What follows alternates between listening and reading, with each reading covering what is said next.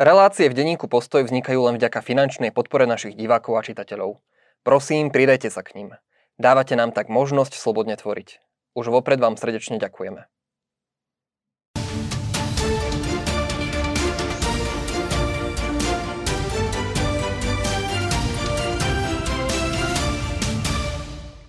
Dobrý deň, vítajte pri diskusii denníka Postoj. Moje meno je Lukáš Kekelák a mojimi dnešnými hostiami sú zástupca šéf-redaktora denníka Postoj Jozef Majchrák. Ahoj Lukáš. A komentátor Lukáš Krivošík. Pekný deň. Máme pred sebou viacero tém. Začneme teda novelou trestných kodexov, ktorú teda v pondelok pani prezidentka Zuzana Čaputová napadla na ústavnom súde. Zároveň ho požiadala, aby pozastavila jej účinnosť. Následne sa teraz začal bojočasť a po opozícii tentokrát obštruuje koalícia. Peter Pellegrini zákon stále nepodpísal čím teda ďalej oddeluje zverejnenie tejto novely v zbierke zákonov.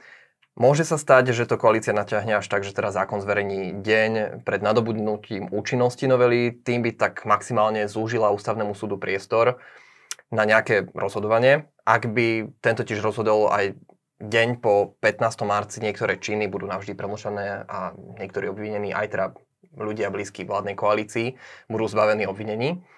Uh, smeruje situácia do akejsi ústavnej krízy, ako to už pomenoval šéf KDH Milan Majerský, Jozef? Ja neviem, ja tieto obstrukcie neviem úplne vyhodnotiť. Uh, ja si len myslím, že Zrejme s nimi, s takouto situáciou počíta aj ústavný súd a môže si svoje rozhodnutie pripravovať aj bez ohľadu na to, či predseda parlamentu e, zákon podpísal, alebo či e, vyšiel v zbierke zákonov. Čiže vôbec netuším, kedy, kedy, kedy to zve, zverejnia, ale mm, myslím si, že, že ústavný súd má nástroje, ako, na, ako na to reagovať. Lukáš, myslí si, že koalícia si podobnými obštrukciami, ako aj vyjadreniami na Margo možnej zaujatosti ústavného súdu, ako sme počuli z úst premiéra Roberta Fica, koleduje o to, že súd v závere rozhodne v neprospech celej novely? No tak uh, chcem vychádzať z toho, že ústavný súd bude rozhodovať podľa merita zákona a ústavnosti uh, tej novely a podľa toho ju bude posudzovať bez ohľadu na snahu ovplyvňovať ho jedným aj druhým, alebo druhým smerom. No ale samozrejme, že Druhá vec ale je, že, že keď sa na to človek pozrie ako nezaujato, tak je mu jasné jednak, že by musel aj ústavní sudcovia, možno blízky e, súčasnej koalícii, by museli veľmi ohýbať ten paragraf, aby e, tú novelu kvázi odobrili. To je jedna vec. A druhá vec je, že, že vlastne my, e, ústavný súd riskuje, že keby teda toto odobril, tak e, bude to znamenať aj určitú reputačnú, bude to mať aj určité reputačné náklady pre ústavný súd ako inštitúciu. Naozaj tá trestnoprávna novela je bezprecedentný zásah do ochrany vlastníctva, majetkových práv, do práv obetí trestných činov. To znamená, že ja si neviem predstaviť, ako, ako by ústavný súd vôbec mohol tú novelu odobriť a kvázi ju posvetiť, že je teda v súlade s ústavou. Um, skôr si ale myslím, že, že naozaj je to, uvidíme, že, uvidíme, že teda či tie šachy, ktoré hrá e, vládna koalícia, či sa im podarí doslova s ústavným súdom vybabrať, lebo oni sa doslova snažia s ústavným súdom vybabrať. A aj keď e, ústavní sudcovia sa snažia byť nad vecou, tak e, je to zase nepekné vysvedčenie pre štvrtú vládu Roberta Fica, že to láme cez koleno a e, potom e, bude aj vládna koalícia čeliť následkom, keď sa im to takto podarí takouto pochybnou cestou presadiť. Ja si tam ešte treba povedať, že oni nebudú v tejto fáze rozhodovať o merite toho, že či je zákon v súlade alebo nie je v súlade s ústavou. Oni budú asi v tomto prvom rozhodovať iba o tom, že či ho príjmu na ďalšie konanie a či vydajú alebo nevydajú predbežné opatrenie, ktorým by pozastavili, uh, pozastavili uh, jeho účinnosť. Čiže to rozhodovanie o merite celého sporu bude, bude zrejme až neskôr ide kľúčové, či sa poza, kľúčové bude, či sa pozastaví alebo nepozastaví tá účinnosť. A uh, samozrejme, že na ústavný súd asi má aj vplyv to politikum, čo sa deje okolo toho celého, ale rozhodovať by naozaj sudcovia mali, ako Lukáš hovorí, na základe právnych argumentov, nie na základe politického šumu okolo. Vláda vo štvrtok z iniciatívy hlasu tiež schválila novelu, ktorou teda chce narýchlo novelizovať a vrátiť do pôvodného stavu premlčacie doby pri vraždách či znásilneniach, ktoré teda v predošlej novele skracovala.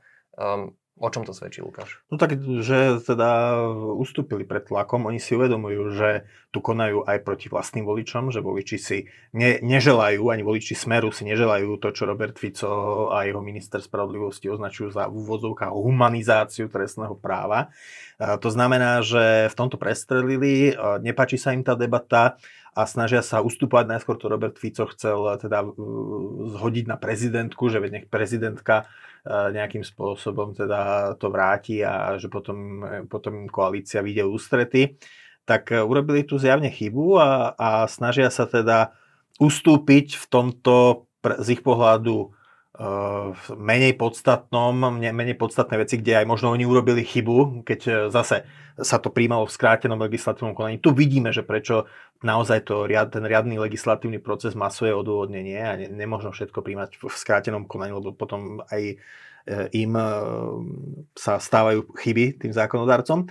A, ale stále akože ten problém ja tu vidím v tom, že jednoducho znížením trestov za ekonomickú a majetkovú trestnú činnosť, skrátením premlčacích lehvod či či zvyšovaním tej škodovej sumy, že vlastne je to bezprecedentný útok na vlastnícke právo. Ja som aj napísal tento týždeň takú esej, kde tvrdím, že proste pokiaľ štát, pokiaľ zákon nechráni efektívne a silne vlastnícke právo, tak v takej krajine nie je možná ani prosperita, ani a v konečnom dôsledku ani občianská sloboda. Pretože so všetkými týmito prvkami vlast, dobrá ochrana, efektívna ochrana vlastníctva majetkových práv súvisí. Okrem týchto udalostí prejdeme ešte k tým víkendovým politickým udalostiam. A keď teraz Slovenská rada KDH podporila už pred prvým kolom prezidentských volieb Ivana Korčoka a teraz chválila aj eurokandidátku, ktorú povedie Miriam Lexman, o ktorej sa predtým hovorilo ako možnej kandidátke KDH na post prezidentky. Bolo správne, že KDH už teraz podporilo Ivana Korčoka, Jozef? Podľa môjho názoru to bola chyba, e, ale do ktorej, ktorá má trochu svoju genézu a tá história tej chyby podľa mňa začína v tom, že nepostavili vlastného prezidentského kandidáta a dostali sa tak do situácie, keď už pred prvým kolom vlastne podporili Ivana Korčoka. Stále mali možnosť aspoň symbolicky podporiť Patrika popri, Dubovského. popri Ivanovi Korčokovi aj napríklad Patrika Dubovského, čo neurobili. Uh, ja si myslím, že to není nejaký, nejaká dramatická vec, že teraz zástupy voličov KDH od nich budú odchádzať, ale spolu s tým, že na tú kandidátku do eurovolieb sa dostal aj Ivan Štefanec, ktorý teda išiel v niektorých hlasovaniach v Európskej parlamente úplne proti línii strany, tak to znamená, že si odkryli ten pravý bok. Odkryli si ten pravý bok, proste na, a dali argument tým, ktorí budú proste útočiť na KDH, na KDH správa. No a budú, budú vlastne, budú mať budú možnosť podporiť potom kandidátku Kresťanskej únie, kde bude silné meno v podobe Milana Krajne. Určite to budú využívať kandidáti kresťanské, ale aj takí kandidáti podľa mňa ako Štefan Harabida alebo podobne to budú neustále opakovať. Než prejdeme k eurokandidátke, ešte uh, Mart, teda Jozef, ty si o tom písal, o tom rozhodovaní celoslovenskej rady KDH. Vieš, prečo teda nakoniec nepadlo rozhodnutie, aby podporili aj Patrika Dubovského, teda alebo minimálne na tej rade sa o tom diskutovalo, aby teda možno podporili aj Ivana Korčoka, aj Patrika Dubovského, alebo možno niektorí členovia predsedníctva s takýmto návrhom prišli. Tak my, my čo vieme, tak bola o, tom, bola o tom diskusia aj na rade, aj na predsedníctve. E, podľa tých informácií z kulárov, e, akože jedným takým dôvodom bolo, bo, mohlo byť aj to, že Patrik Dubovský hovorí, že sa chystá aj, e, oznámil vlastne, že sa chystá aj kandidovať do Europarlamentu, čiže tam mohli KDH rozmýšľať v ako v tom duchu, že oni mu ako keby ho teraz podporia, prispejú k jeho vyššej verejnej popularite a vyrobia si zároveň e, človeka, ktorý bude na konkurenčnej kandidátke do eurovolieb, čo bol jeden, e, jeden z faktorov, e, ktorý, ktorý, tam, ktorý mohol zohrať úlohu. Ďalší tam mohol byť aj taký, že, že bol pre nich Patrik Dubovský proste kandidát bez výtlaku a rozmýšľali tak, že je zbytočne dávať mu nejakú podporu a treba hneď podporiť niekoho, kto má šancu dostať. Keď spomínate aj tú eurokandidátku, viacerí voliči KDH okrem tohto rozhodnutia hnutia vyčítajú aj to, že na tú eurokandidátku sa dostala Ivan Štefanec, ktorý napríklad v Európarlamente podporil istambulský dohovor, um, voči čomu teda hnutie vystupovalo. Hoci teda v pôvodnom návrhu predsedníctva strany nebol, uh, dostal sa na kandidátku až po návrhu iných členov. Teda na rade Peter Janku dokonca preto odstúpil z kandidátky, ktorý mal byť jedným z kandidátov. Je to zo strany KDH chyba, Lukáš? Že teda dali na kandidátku Ivana Štefanca? Tak Ivan Štefanec by si tiež uh, mal položiť asi otázku, že či je v tej strane správne, nie len, že strana, že či by mal Ivan Štefanec reprezentovať. No a budú, budú to, na ktoré voliči si to budú vyhodnocovať a nie je vylúčené, že mnohí si to vyhodnotia tak, že radšej dajú prednosť Kresťanskej únii. Je ako zaražajúce, že KDH malo uh, v podstate dve úlohy, o ktorých vedelo, že tento rok nastanú, um, pripraviť sa a zahrať dobre, proste uhrať dobre prezidentské voľby a pripraviť sa uhrať dobre voľby do Európskeho parlamentu. A ja mám pocit, že obidve uh, tieto udalosti proste sú zo strany KDH proste prema, premrhanými príležitosťami, ako sa profilovať. To znamená, že pri prezidentských voľbách vedeli, že tie prezidentské voľby budú, vedeli, kedy budú. Je trestuhodné, že sa na to nepripravili skôr a poriadne. Ja chápem, že teraz hovoria, že Patrik Dubovský nemá výtlak, no tak keď neskoro ohlásil svoju kandidatúru, keď začal zbierať e, peniaze na kampaň v čase, keď už uh, Ivan Korčok naplno válcuje, No ale potom ako to KDH malo sa na to pripravovať skôr, ja neviem, potom ako prišli voľby, dostali sa do parlamentu, uh, asi sa asi spali celé mesiace na Vavrínoch, respektíve áno, pridali sa k progresívcom pri tých uh, protestoch a k Saske.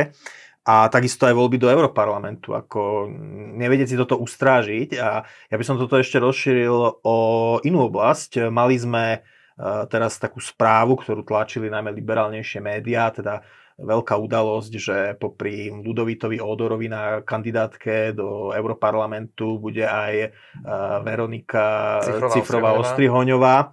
No, e, je to zase ako taká snaha e, známou tvárou nejakým spôsobom pritiahnuť voličov, najmä mladších voličov, ale povedzme si, že, že o čom budú tieto voľby do Európarlamentu. Budú o tom, či bude pokračovať politika deindustrializácie Európy e, pod hlavičkou Green Dealu, že kde Európa si hovorí, že ide zachraňovať svet, ničí si priemyselnú, vlastnú priemyselnú základňu za situácie, kedy potom špinavý priemysel naďalej sa rozvíja okolo Európy, v Číne, v Indii a tak ďalej.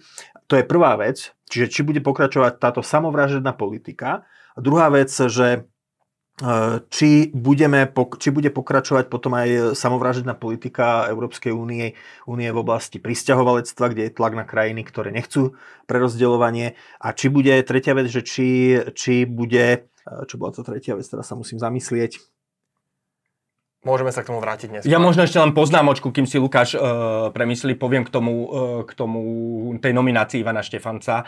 Mne sa páči, keď strane je istá vnútorná pluralita. Aj KDH je akože cenené v tom, že tam to není úplne homogénne, uh, tie názory, aj, aj stále tá, tam si treba uvedomiť, že tá republiková rada je teleso 100 ľudí, teleso 100 ľudí, ktorí majú rôzne názory a ukočírovať, to nemá problém niekedy len Milan Majerský, ale mal to problém už Jan Čarnogurský svojho času. Ale teda uh, ale trošku je problém v tom, že, uh, že keď pri takých dôležitých rozhodovaniach alebo veciach, ako bol napríklad istambulský e, dohovor, dochádza k situáciám, že strana urobí x tlačoviek, ako to odmieta. Uh, europoslankyňa jedna v uh, Európskom parlamente Miriam Lexman hlasuje proti. Uh, proti, ale zároveň druhý v takejto dôležitej veci uh, pre, pre KDH hlasuje Ivan Štefanec inak ako je línia strany, tak pri všetkej mojej sympatii k uh, istej vnútrostranickej pluralite je to taký politický kamikadze štýl. Mhm. No, tak už mi to zišlo na um, takže tá, tá, tá základná otázka teda popri deindustrializácii Európy v rámci Green Dealu, otázka pre rozdelenie pristahovalcov, tak tretia veľká téma tých eurovolieb a dôležitá, voľba, dôležitá téma bude e, zachovanie jednomyselného rozhodovania. A práve v tejto oblasti Veronika Cifrová Ostrihoňová pripustila, že, že prečo nie, prečo by, prečo by sa, sme sa nemohli z, z, zdať práva veta, prečo by nemohlo byť e, to hlasovanie uh, je, uh, jednoducho väčšinové.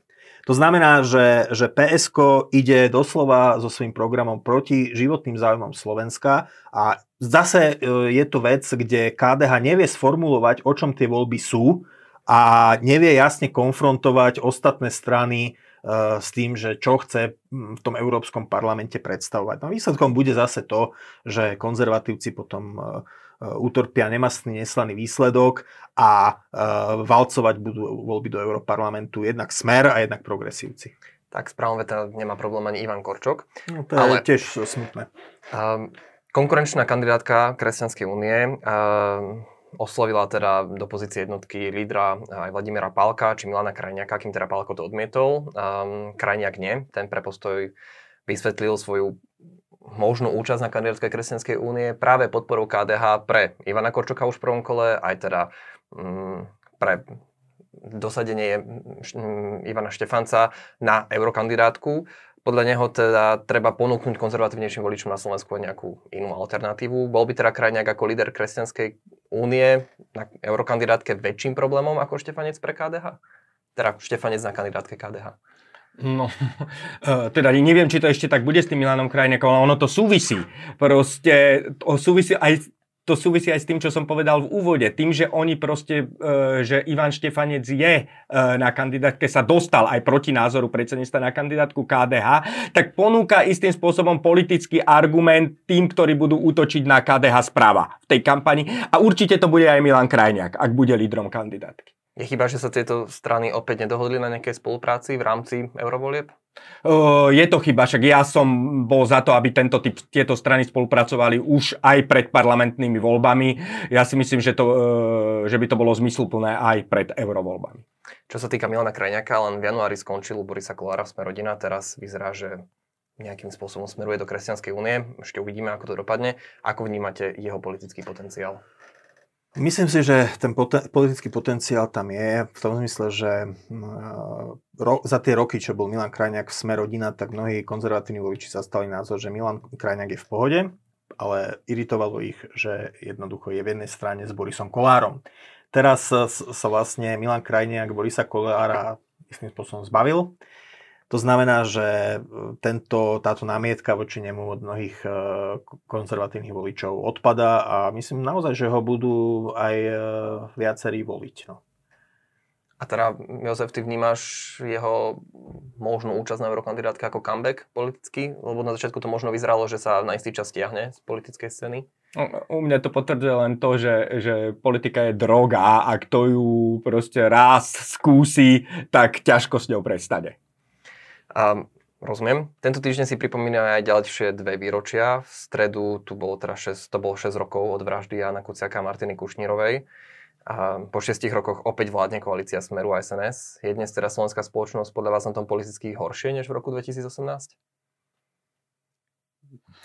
E, to, čo tu nastalo, to v spoločenské vzopetie, aj keď môže teraz e, sa zdať, že bolo zmarené a bolo zmarené tým, ako so svojím tým politickým kapitálom, eh, ako s ním vlastne narábali eh, lídry zmeny, ktorá nastala v roku 2020, menovite Andrej Kiska, Boris Kolár, Igor Matovič a Richard Sulík, tak eh, áno, môžeme, môže mať spoločnosť alebo čas verejnosti pocit, že bol tu premrhaný ten potenciál zmeny a toho vzopetia, ktorú spoločnosť vygenerovala po tej ohavnej vražde. Na druhej strane mm, aj tie plné námestia v reakcii na trestnoprávnu novelu súčasnej vlády ukazujú, že to nebolo márne a že Slováci si začali zvykať e, chodiť demonstrovať a ukazovať vláde svoj nesúhlas. E, tie demonstrácie boli po celom Slovensku, aj tie spomienkové, aj tie potom e, pár týždňov dozadu pred, proti, proti tej trestnoprávnej novele.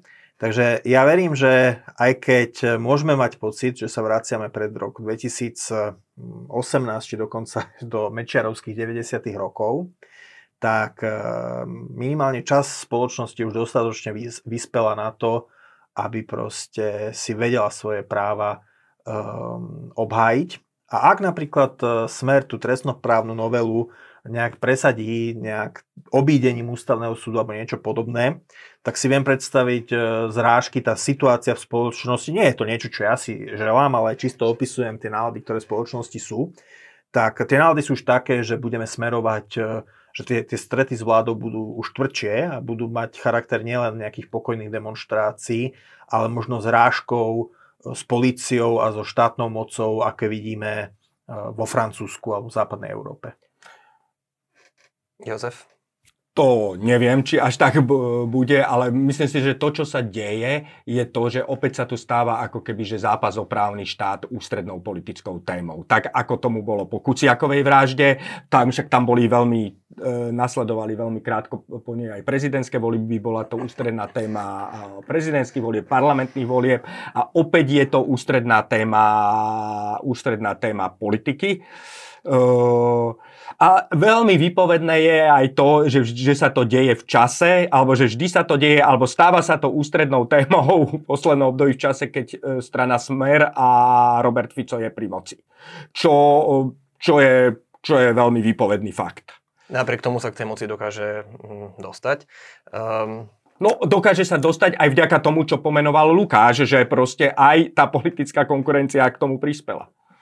V sobotu to budú však ale aj dva roky od začiatku ruskej invázie na Ukrajinu.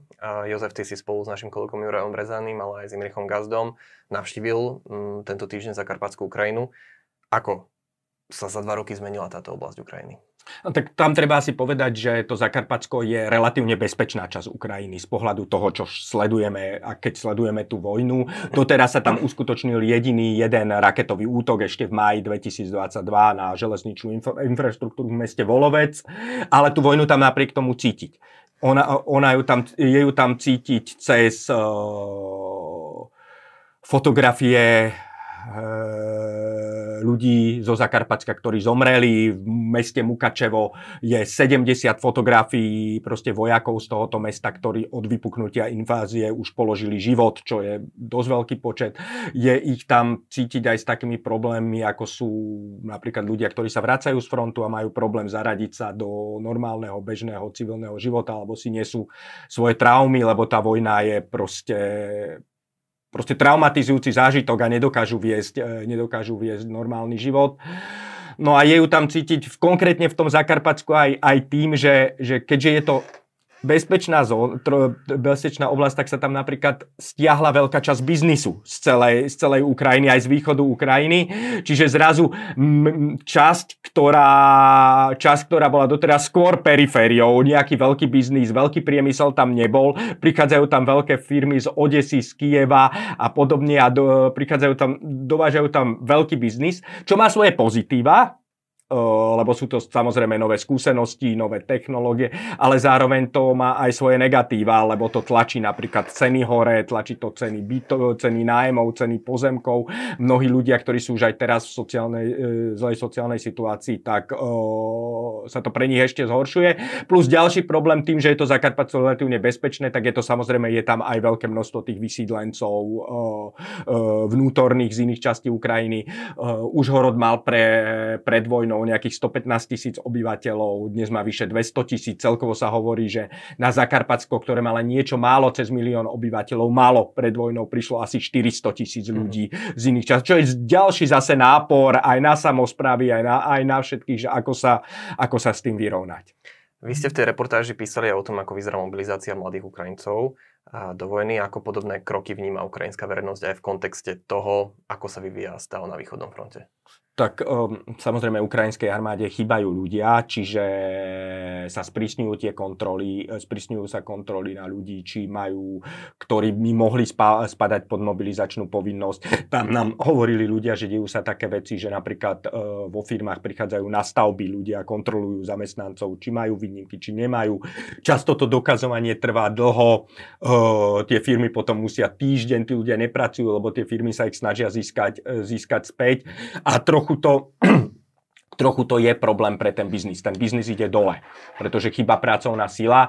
Oni teraz sa myslím, že na Ukrajine uvažujú o takej novej legislatíve, že, že firmy by dokázali vykúpiť ako keby svojich zamestnancov že, e, za priamy príspevok armáde finančný. Uh, rovnako to, že ľudia by sa mohli tým, že by platili nejakú špeciálnu daň, ktorí spadajú pod mobilizačnú povinnosť, že keby nešli do armády, teda tak by jej platili nejakú špeciálnu daň to sú, to sú všetko úvahy, o ktorých, sa tam, o ktorých tam politici uvažujú a samozrejme je to problém. Tá vojna trvá už relatívne dlho a Ukrajina nie je tak početná krajina a ten nedostatok, nedostatok um, hlavne tých mužov už cítiť.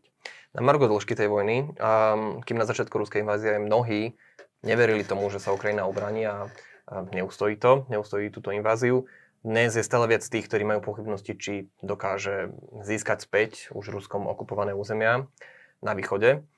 Um, okolo prezidenta, prezidenta Zelenského sa menia ľudia a mnohí si myslia, že by mali obe strany začať viesť seriózne mierové rokovania a vojnu nejakým spôsobom ukončiť.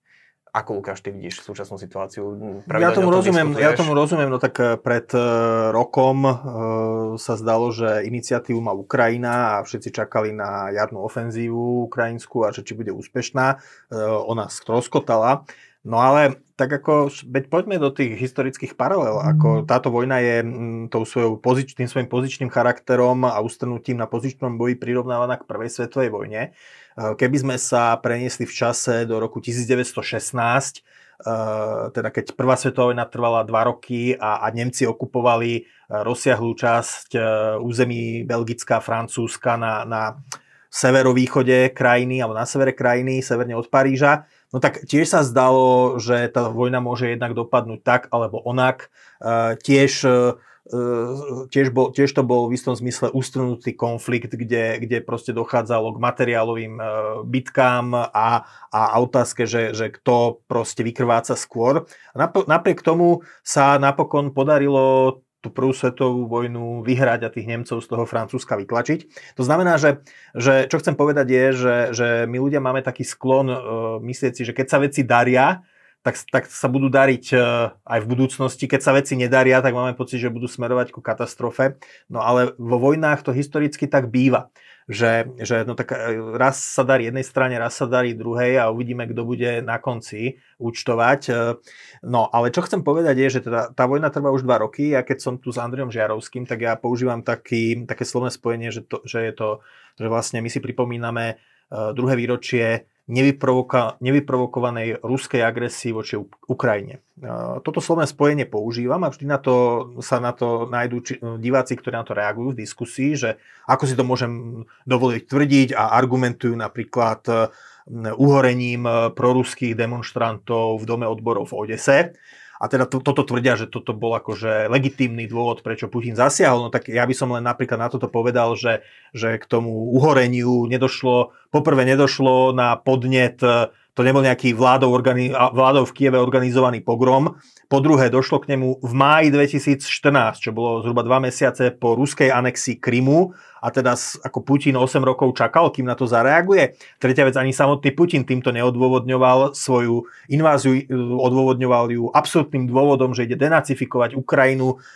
Potom sa hovorilo, respektíve rozširovaním NATO na východ, no ale keď už raz tá vojna začala, no tak Putin nemal problém stiahnuť vojakov z Kaliningradskej oblasti alebo z fínskych hraníc a poslať ich na Ukrajinu. To znamená, že on sa reálne toho útoku NATO na Rusko nebojí, keď stiahuje proste e, z, z, z tých oblastí vojakov.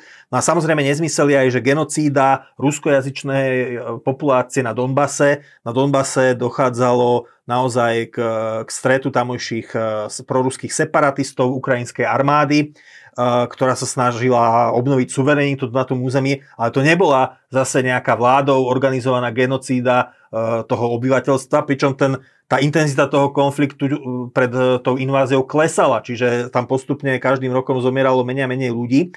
Čiže a druhá vec je, že tie samotné odštepenecké republiky tej ľudové republiky, to boli mafiánske štáty. Hej, to boli mafiánske štáty a to samotné obyvateľstvo odtiaľ utekalo pred vojnou potom častokrát do Ruska, lebo to bolo ruskojazyční ľudia. Čiže tie dôvody tej invázie neobstoja, je to naozaj, ako tvrdím ja, je to nevyprovokovaná ruská agresia voči suverénnej Ukrajine Ukrajinci sa už dva roky bránia, bránia sa s podporou západu. Je smutné, že teraz napríklad v americkom kongrese, že sa tak dlho naťahovali o tú finančnú pomoc.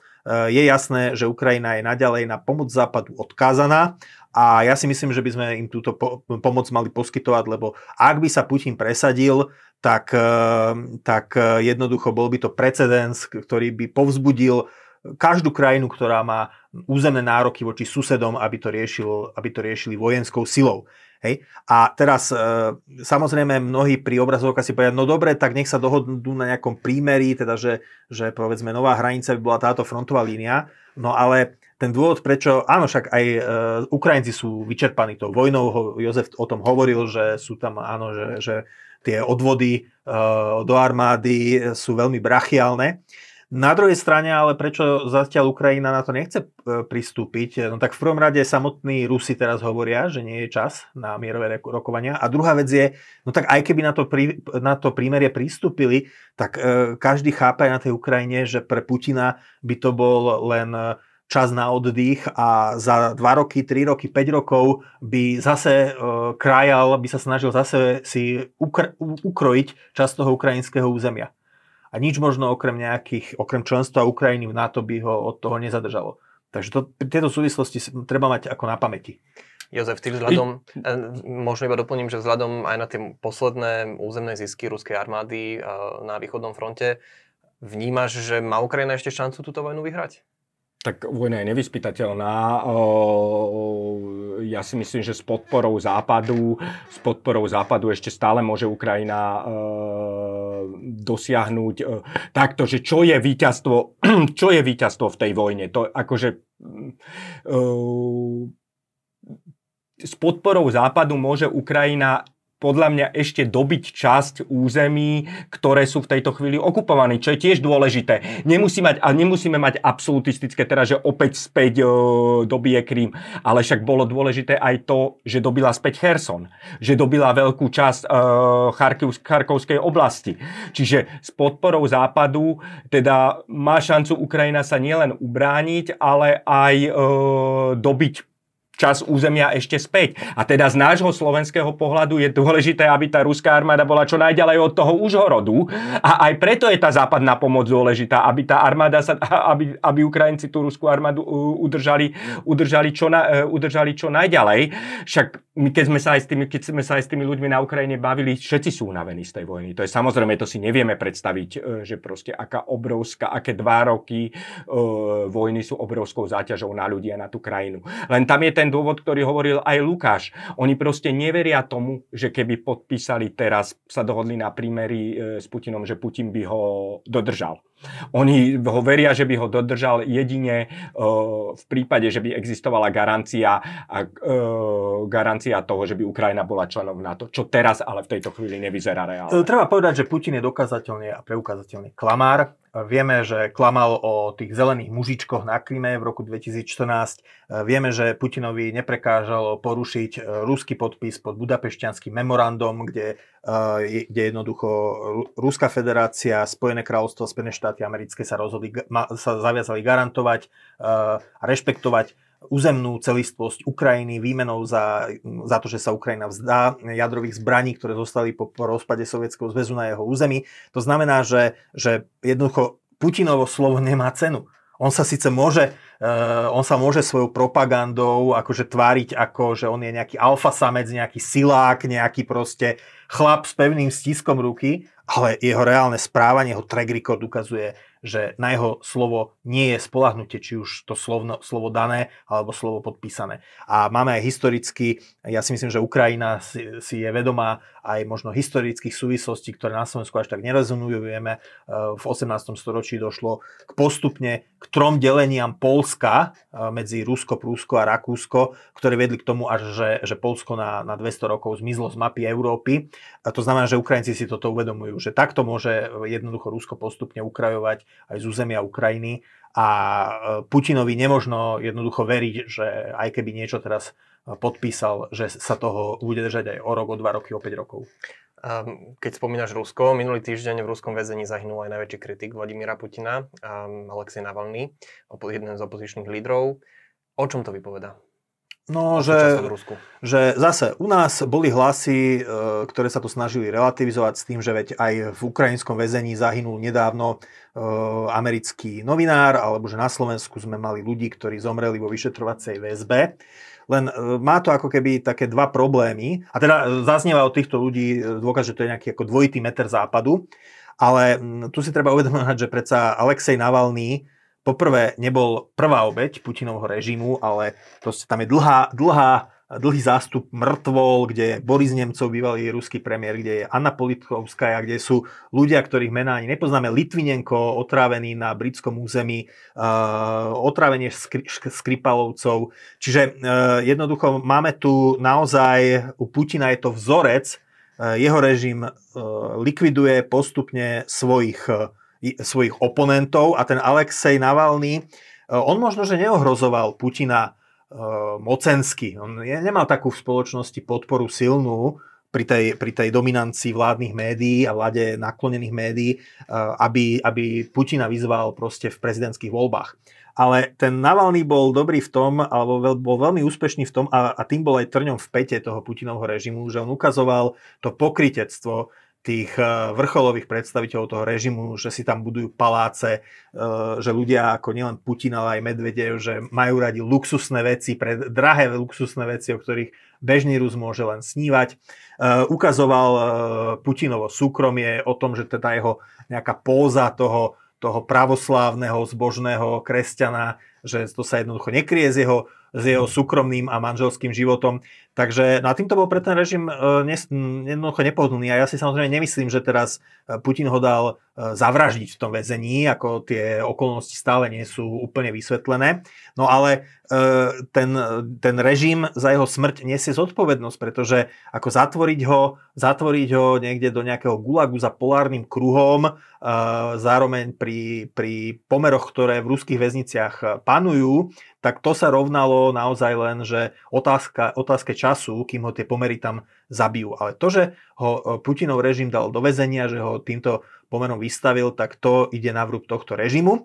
A treba e, oceniť takú aj osobnú statočnosť e, naozaj Navalného, pretože on mal možnosť po, po tom pokuse otráviť ho, kde ho potom zachránili v Nemecku, on mal možnosť zostať na západe. Ale vrátil sa do Ruska, aj keď vedel, že skončí vo väzení, vybral si toto a to svedčí naozaj o takom jeho hrdinstve a sile charakteru a teraz rôzne progresívne médiá mu vyčítajú, že ale to bol pro, pro ruský nacionalista a mal nejaké kontroverzné výroky v minulosti. E, reálne vidíme, že on svoje skutky a, vložil tam, kde boli jeho ústa. Vidíme to v tom, že sa vrátil do Ruska, aj keď vedel, že, pôjde, že skončí na dlhé roky v base a že možno v tej base zomrie. Takže je to, naozaj, je to skutočne ako, nechcem, aby to znelo pateticky, ale bol to statočný človek a v istom zmysle hrdina.